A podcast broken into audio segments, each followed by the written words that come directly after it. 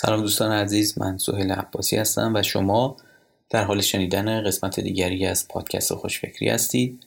عنوان این مطلب هست تئوری جابس تو بیدان چیست و چگونه ذهن شما رو درباره تولید محصول و بازاریابی متحول می‌کنه.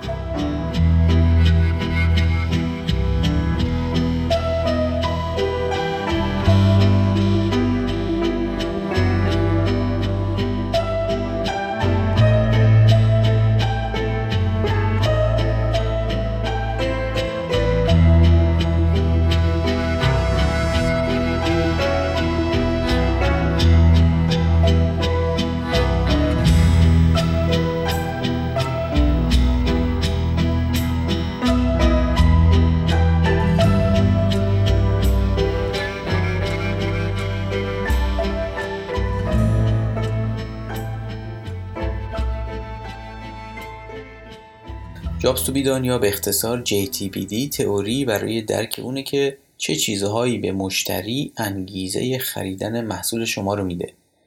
مردم همواره در تلاشن که زندگیشون رو بهتر کنن و معمولا تصویری از این زندگی بهتر در ذهن دارن، اما طبیعتا در این مسیر دردسرها و موانعی هم وجود داره. مشتریان یک محصول رو به خدمت میگیرن تا با اونها کمک کنن که به پیش برن و به سمت تصویری که از زندگی بهتر دارن نزدیکتر بشن. میتونید این رو اینطوری در نظر بگیرید. کاربر یک محصول رو به کار میگیره تا کمکش کنه کارش رو راه بندازه.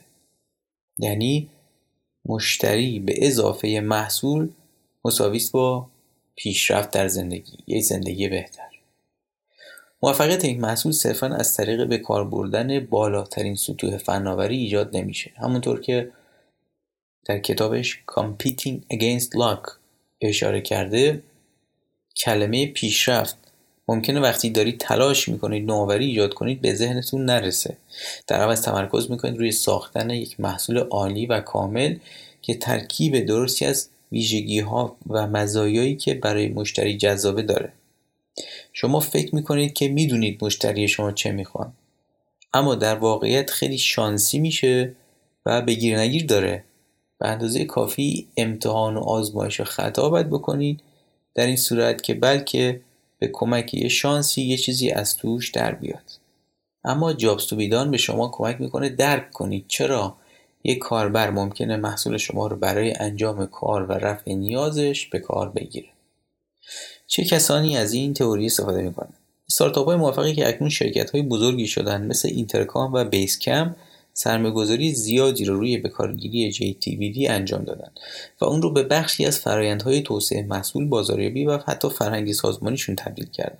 جیسون فراید از مؤسسین و مدیران مشهور بیسکم که خودش کتاب‌های پرفروشی رو در زمینه مدیریت و کسب و کار نوشته، میگه مصاحبه با مشتریانش به کمک JTBD درک و بینش بسیار ارزشمندی رو براشون خلق کرده. ایشون میگه چیزی که خیلی جالبه شرایطی که مردم قبل از اینکه مشتری ما بشن دارن. موضوع این صنعت یا صنعت دیگه نیست. موضوع تقسیم بندی های جمعیتی هم نیست. حتی موضوع مجموعه رقبا هم نیستن. همه چیز شرایط و وضعیتی که مشتری در اونها قرار داره و وضعیتی که میخوان تغییر بدن و پیشرفتی که میخوان انجام بدن. توصیف یک کار قابل انجام یا جاب تو بیدان. به این مثال توجه کنید. یکی از جاب تو بیدان هایی که مشتریان یک پیتزا فروشی دارن اینه که خارج از فضای خونه در کنار خانواده یه وعده غذایی راحت با قیمت مناسب که سریع آماده میشه میل کنن. 3 شاخص برای تعریف درست یک جاب تو بیدان لازمه. شاخص اول اینه که مواظب باشید یک کار یا فعالیت رو توصیف نکنید. کسی که میخواد یک مته با شماره 3 بخره، موضوعش این نیست که هر طور شده باید یک مته شماره 3 بخره، بلکه موضوعش اینه که زندگیش پس از استفاده از اون مته بهتر میشه، چرا که تونسته قاب عکس دلخواهش رو بر روی دیوار نصب بکنه تا مهموناش ببینن و اونو تحسین کنن. مورد دوم، چگونگی انجام اون کار یا رفع نیاز رو در گذشته توسط مشتری توصیف کنید و اینکه حالا چگونه ممکنه اون رو انجام بده یا اون نیاز رو رفع کنه. و شاخص سوم این که درک کنید چه چیزی به مشتری انگیزه میده کسی که نیازش رفع شد و بر مشکل غلبه کرد چگونه شرایطش بهتر خواهد شد.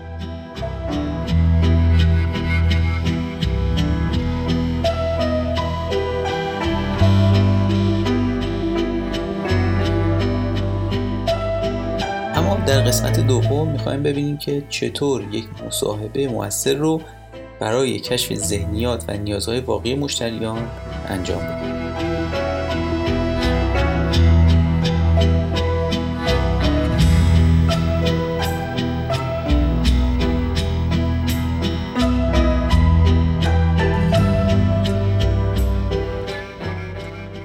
همونطور که گفته شد، دلیل اینکه یک فرد از یک محصول استفاده میکنه اینه که انتظار داره اون محصول گره‌ای از کارش باز کنه، دغدغه‌اش رو رفع کنه، نیازی رو برطرف کنه و اون رو به شرایط و وضعیت بهتری از اون چیزی که قبل از خریدن اون محصول داشته ببره.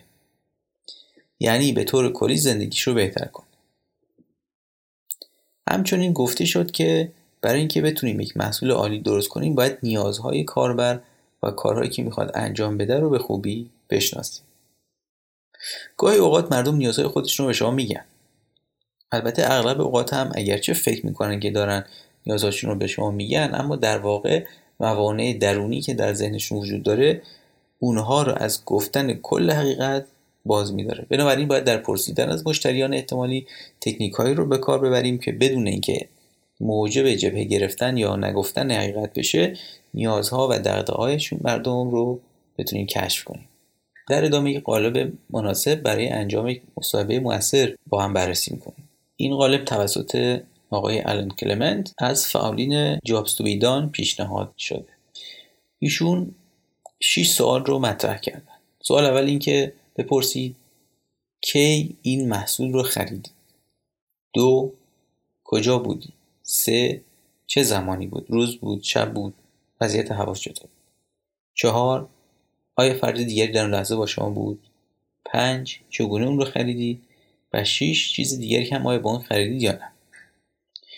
نکته مهم اینه که اگر محصول شما آماده نشده یا به بازار عرضه نشده هم باز میتونید این پرسش ها رو درباره محصولات رقبا از مشتریان بپرسید. اگه تا حالا نظرسنجی یا مصاحبه انجام داده باشید، چه حضوری و چه مجازی، احتمالاً این قالب و نوع پرسش ها براتون یکم عجیب و غریب و متفاوت به نظر میاد.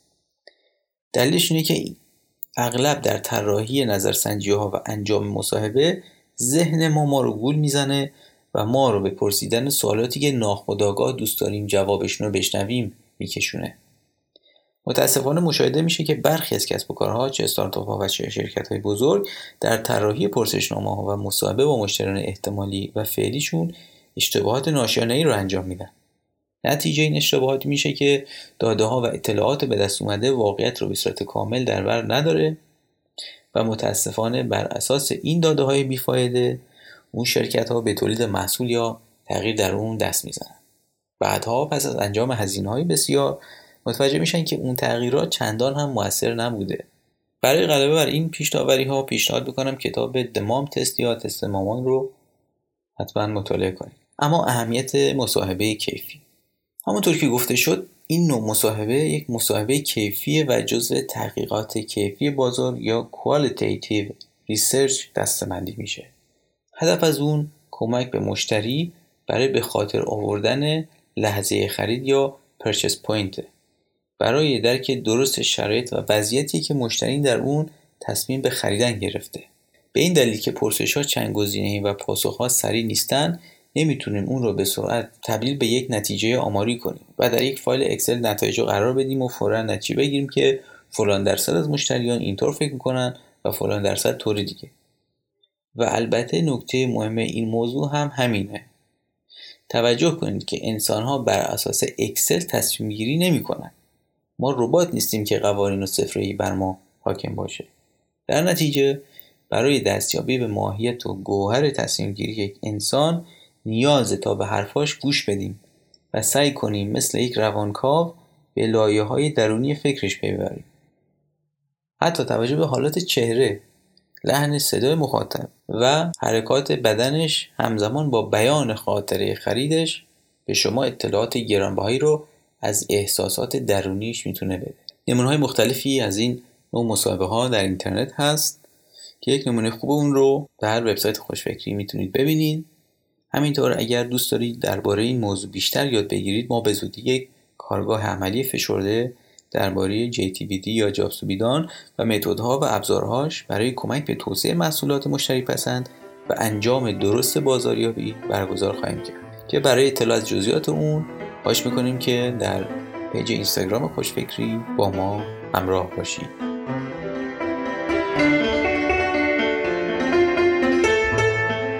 و حالا نوبت شماست. شما معمولاً از چه روش‌هایی برای مصاحبه با مشتریان استفاده می‌کنید؟ چقدر به دقت اطلاعاتی که از اونها به دست میارید باور دارید و فکر می‌کنید چه کار میشه کرد که اطلاعات دقیق‌تری رو به دست بیارید؟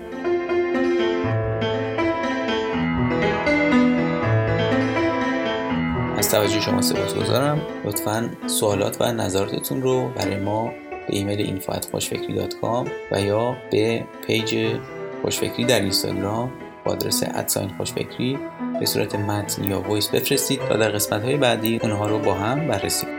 تا درودی دیگر، بدرود.